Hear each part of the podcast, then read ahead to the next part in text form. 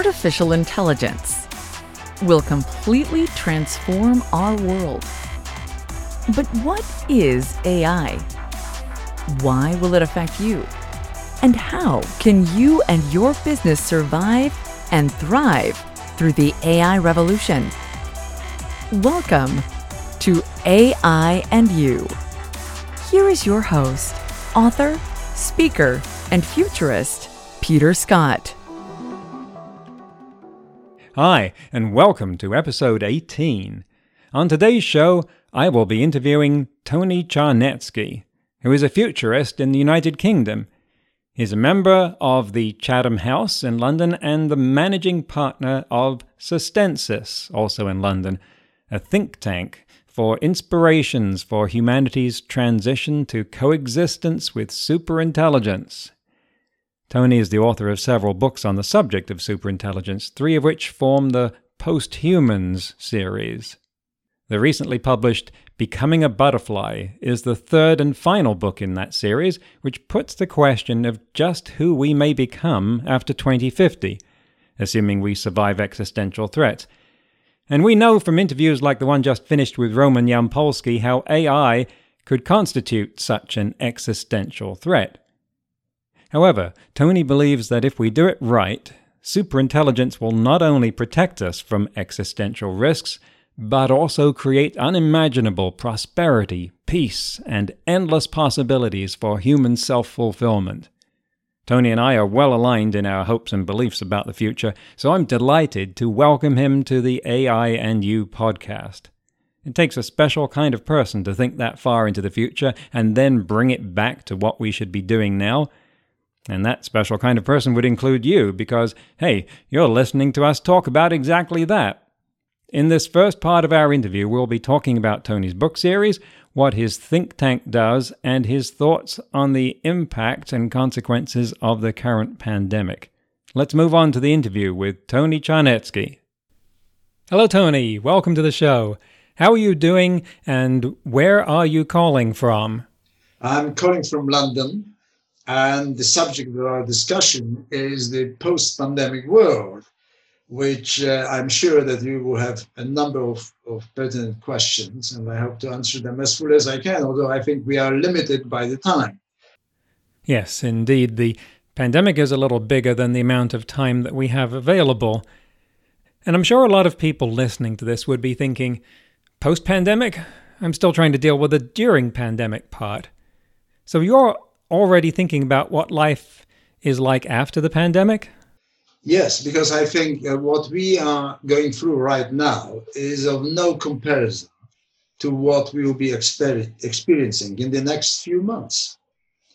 So I'm normally an optimist, just, just to reassure you, but um, I'm also a realist. So I am expecting really unpleasant things to happen to vast majority of us and um, the sooner we realize that the world will never be uh, the same as it used to be just a few months ago, the better, because we may perhaps um, avoid the most disastrous circumstances that otherwise we might have find ourselves in.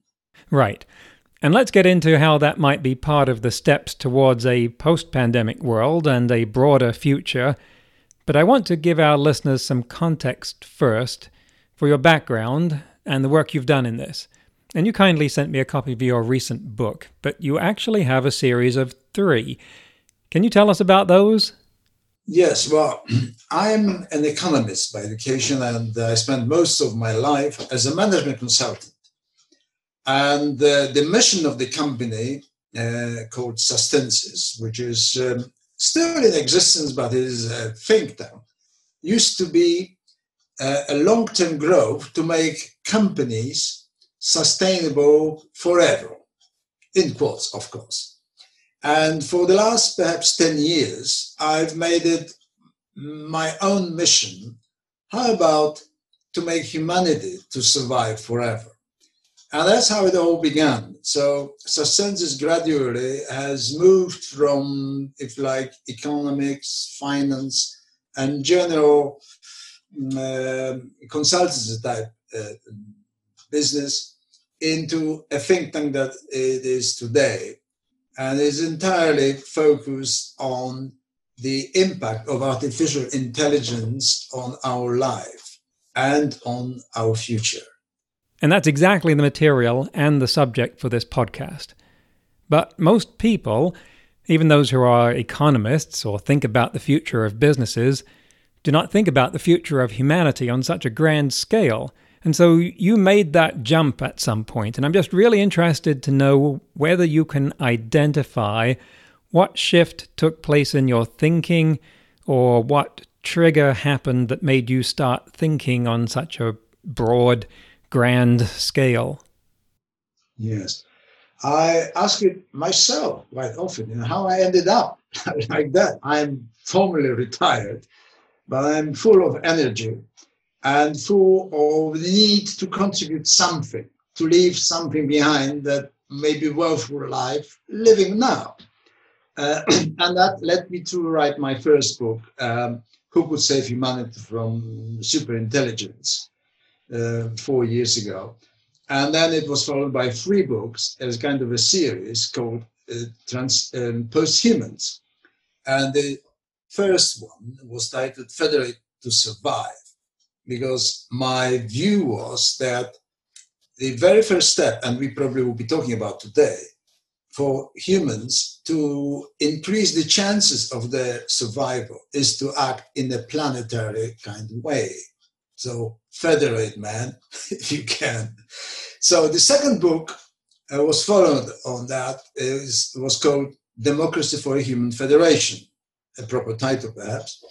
And the final one uh, released um, uh, last uh, May uh, is the becoming a butterfly, which is um, extending into the real post-human period where we may be starting living in a digital world. And I love that title, Becoming a Butterfly, because right now I don't think many people would think that we're beyond the caterpillar stage.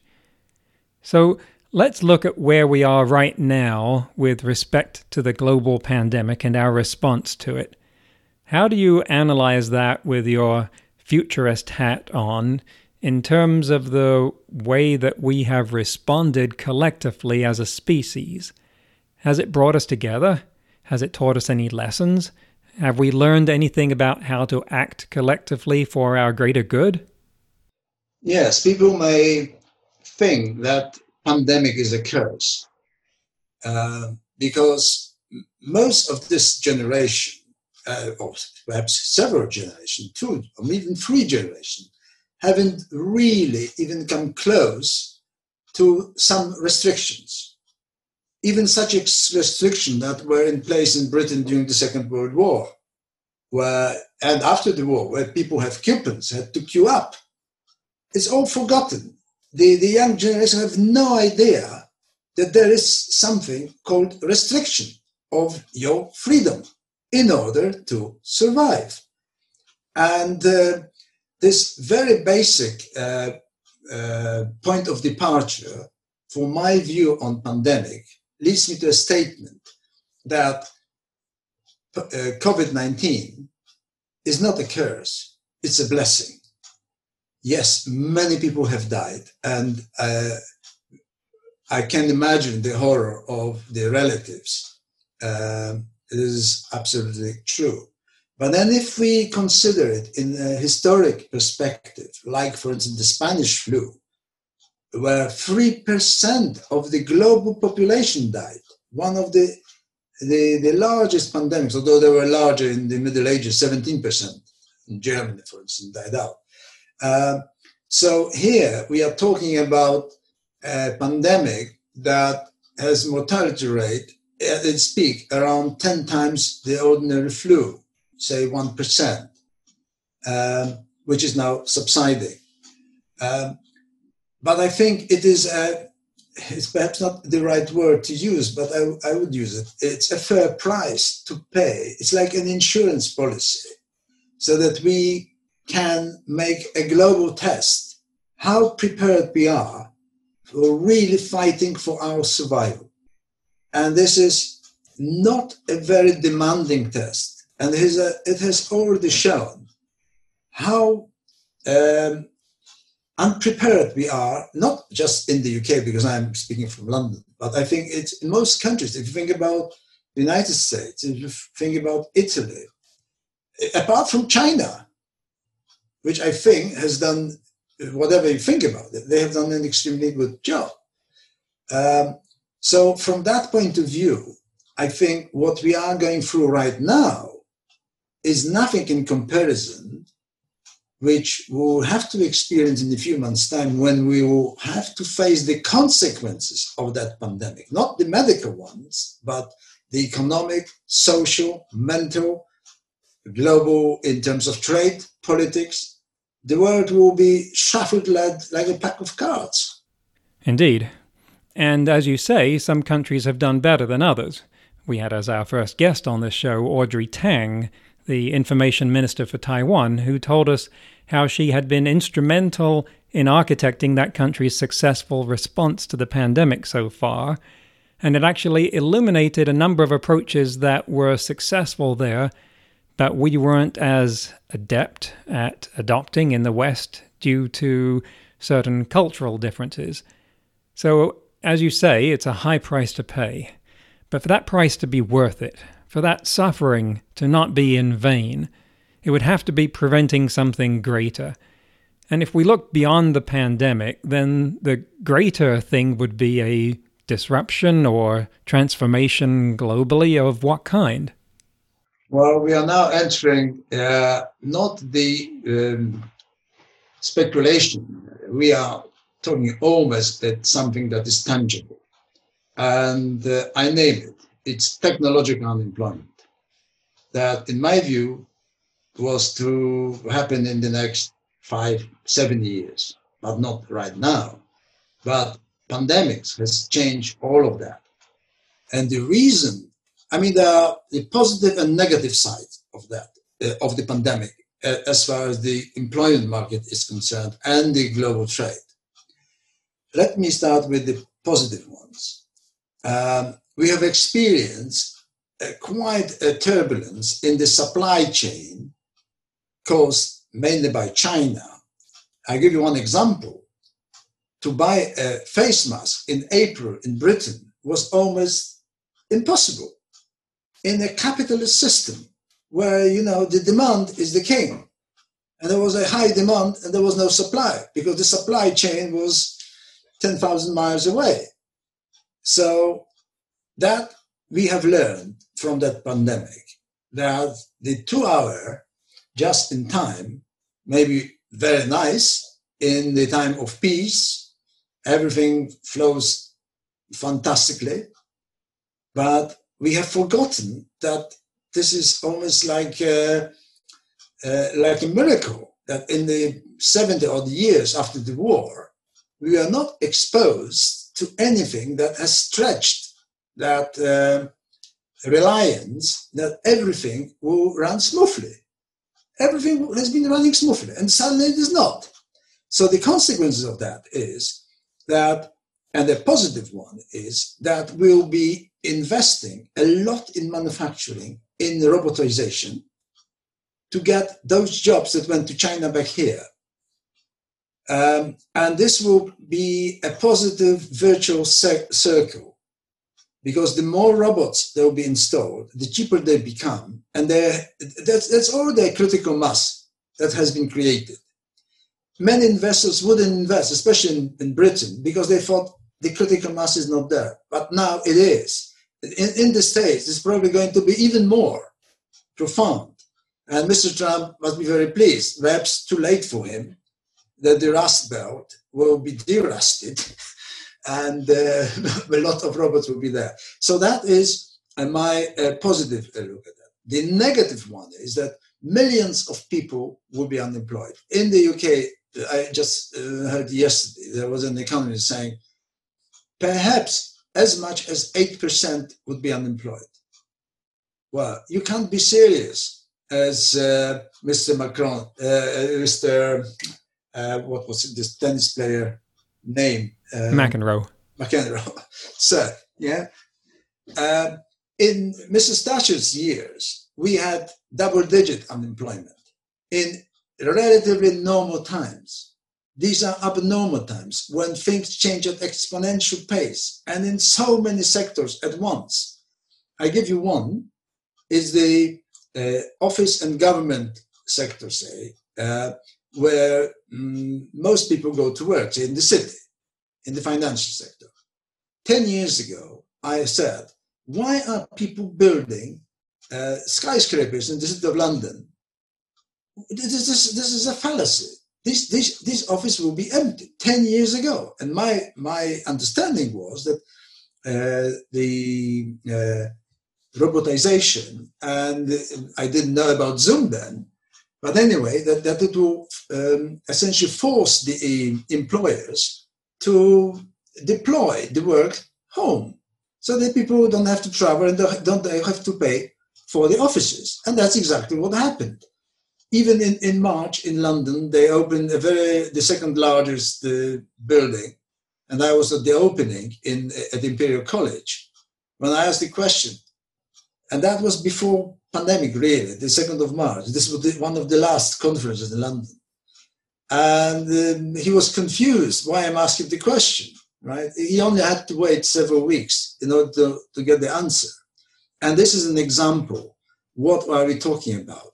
That perhaps a third, maybe a, a, a, a half of the working population, the office population, will be working from home and the second uh, uh, aspect is that I think the unemployment will be in double digit, digit, but it will never, almost never go back. It will grow. And that is where uh, what very few economists or politicians utter, because it's just incomprehensible. But that's what technological unemployment is going to be. However, on the positive side and an optimistic one, is that I think if we survive the next 10 years, right? Which this decade is going to be the most turbulent, I call it the immature superintelligence decade. Then we will have passed most of the imminent risks and we will start getting benefit of this large scale robotization, AI, and so on. So people will be paid, will be secure, and hopefully will be safe. You're covering a lot of territory there. And as the saying goes, that which doesn't kill you makes you stronger. I think that's the guiding principle here.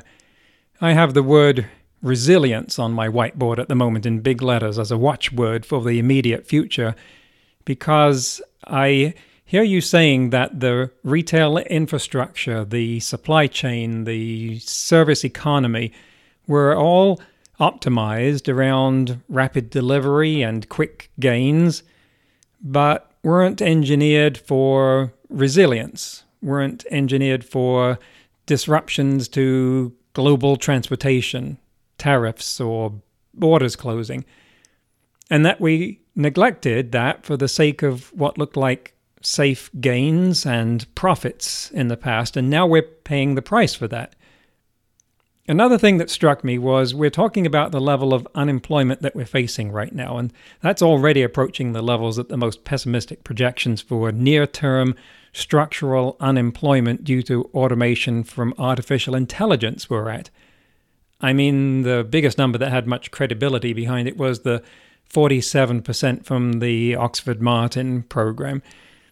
That was a 10 to 20 year time frame, and now we've had peak levels like that in places during the pandemic, and no one's terribly optimistic about those going back to where they were before.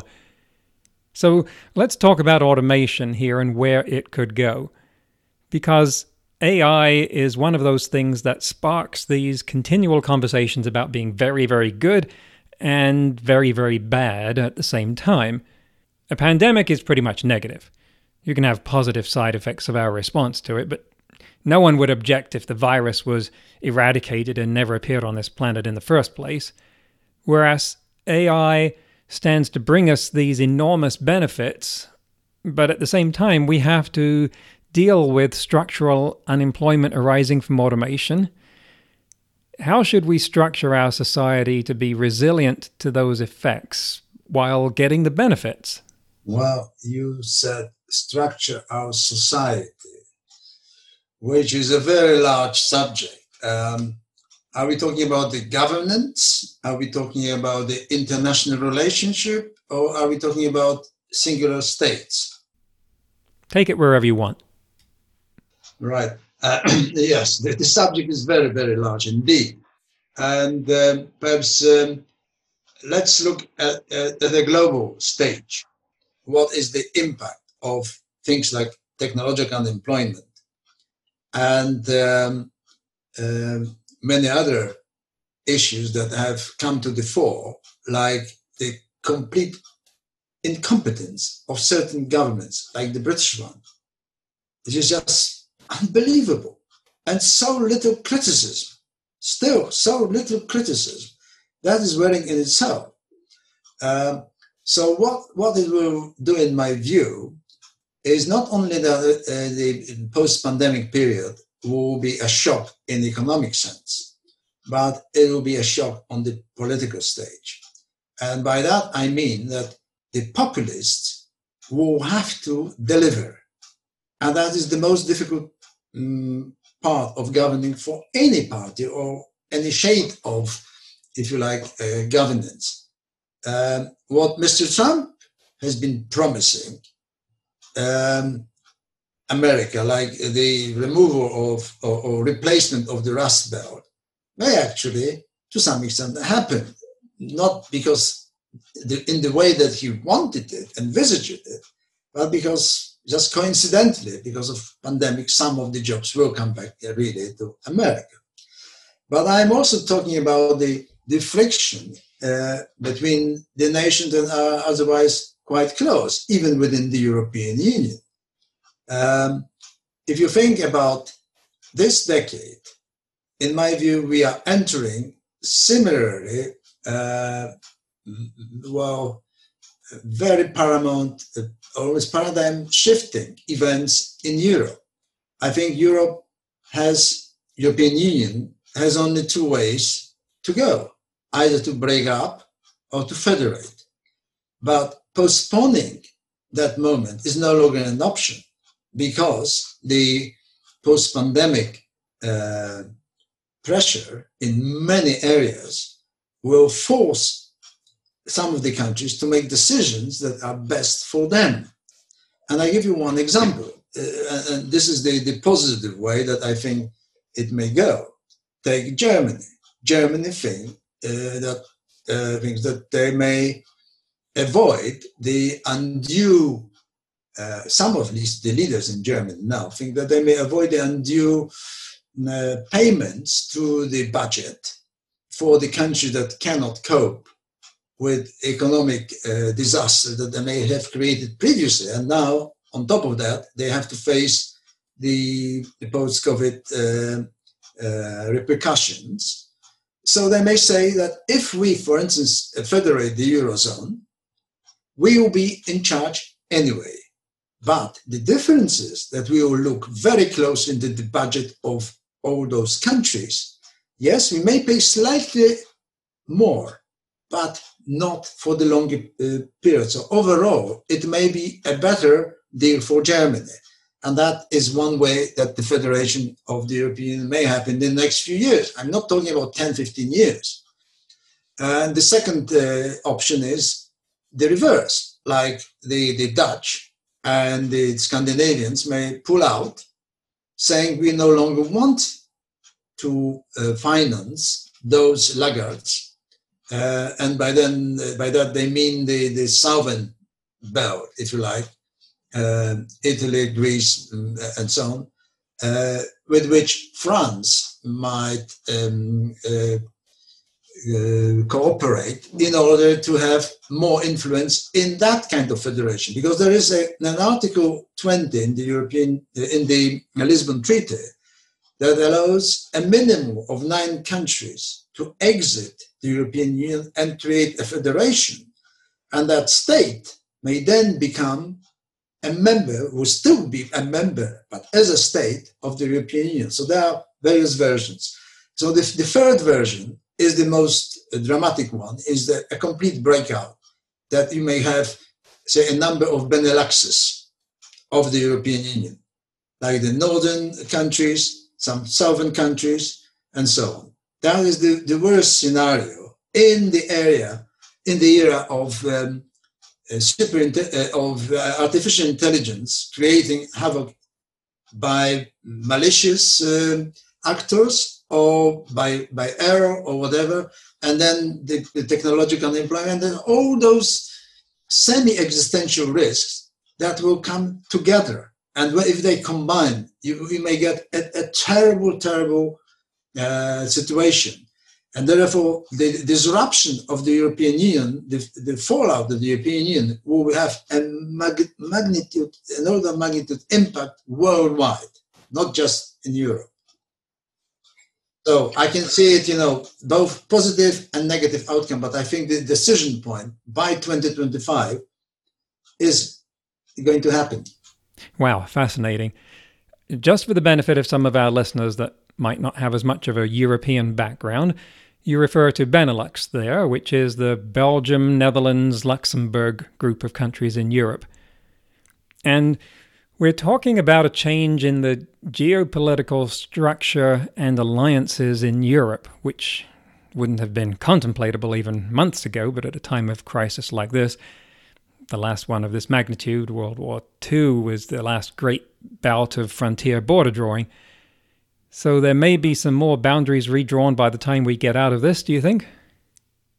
We forget that we did have an actual war for five years in the 90s in the Balkans, which are part of Europe. This is, this is one of the best examples that hadn't we had European Union, there might have been real wars in Europe in the last 70 years. So the raison d'etre for Europe, uh, for the European Union, is not in the economic sense, is in a political sense that people stop fighting each other and rather love each other. Um, in terms of um, the way forward for Britain, because we can talk a little bit about that. this is a minefield, obviously, and uh, anybody's focus is as good as mine.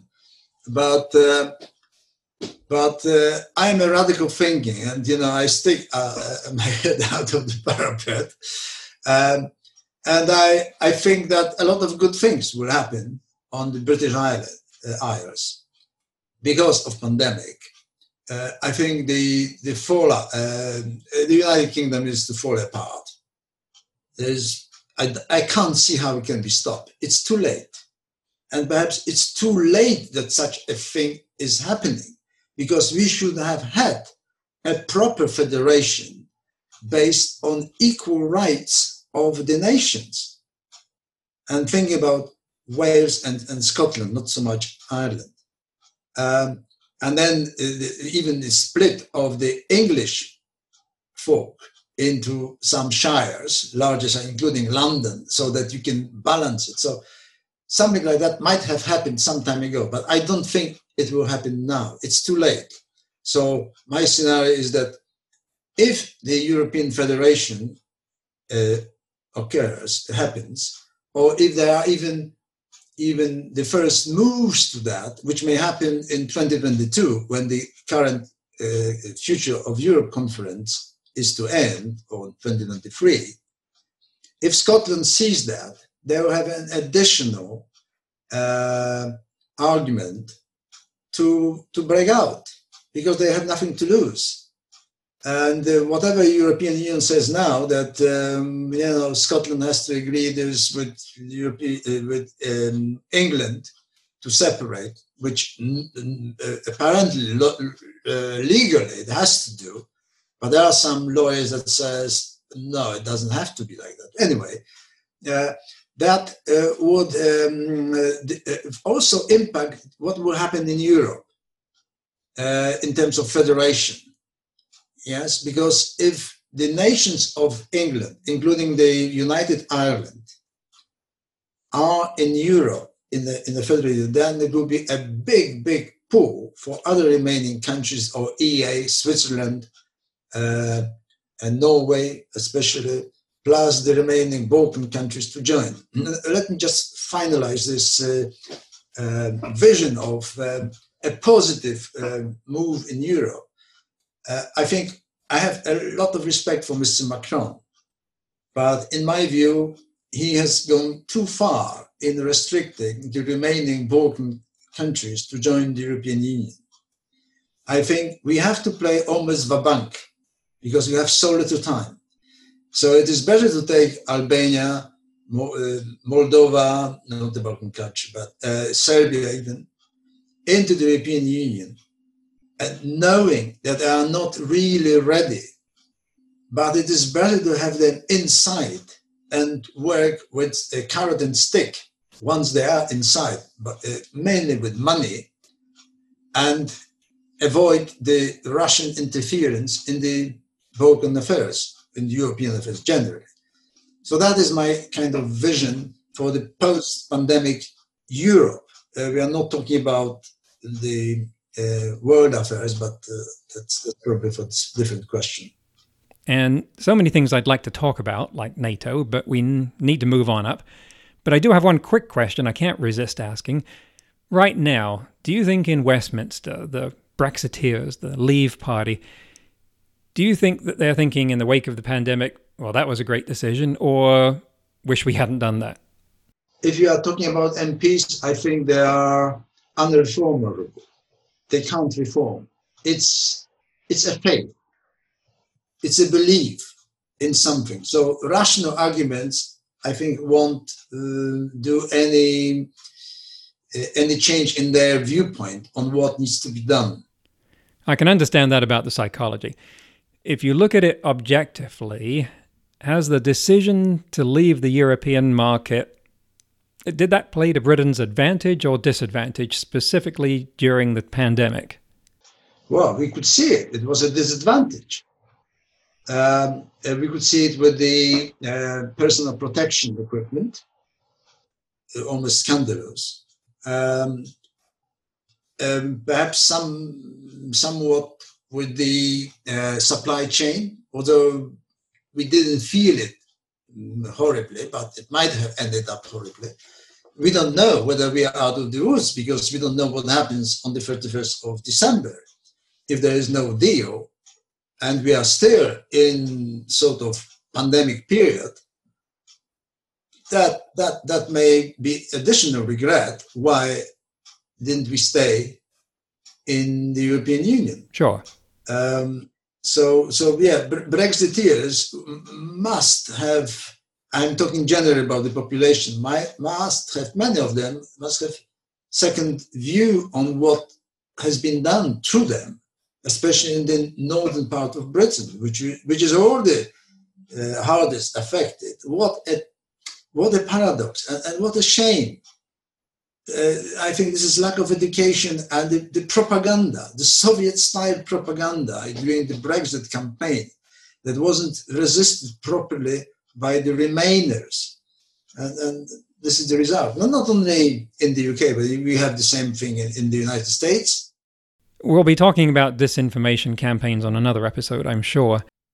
That's the end of part one of the interview. So there was some pretty frank talk about the pandemic there, and as horrifying as its effects are, how it may be preparing us for dealing with greater challenges. The tragedy is that it has claimed so many lives and so many more people's good health.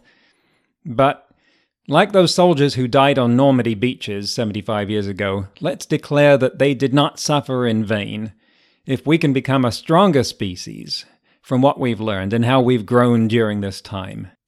Clearly, we've got some ways to go with that. In today's AI headline, this time from Technology Review, an international consortium of medical experts has introduced the first official standards for clinical trials that involve artificial intelligence. Right now, Hype around medical AI is at a peak, with inflated and unverified claims about the effectiveness of certain tools threatening to undermine people's trust in all of AI. An announcement in the journal Nature, plus the British Medical Journal and the Lancet, said that researchers will now have to describe the skills needed to use an AI tool, the setting in which the AI is evaluated, details about how humans interact with the AI, the analysis of error cases, and more. In the last few years, many new AI tools have been developed and described in medical journals, but their effectiveness has been hard to compare and assess because the quality of trial designs varies.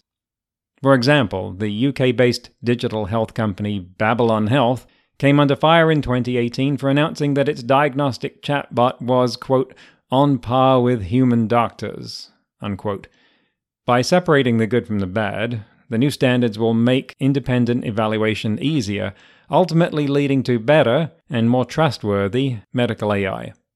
Next week, we'll conclude the interview with Tony Czarnecki when we'll be talking about some of the history and structure of Europe, models for future governments that can lead to sustainable, viable world economies that lift people up in developing countries, so that no one need be left behind as we head towards a future with superintelligence.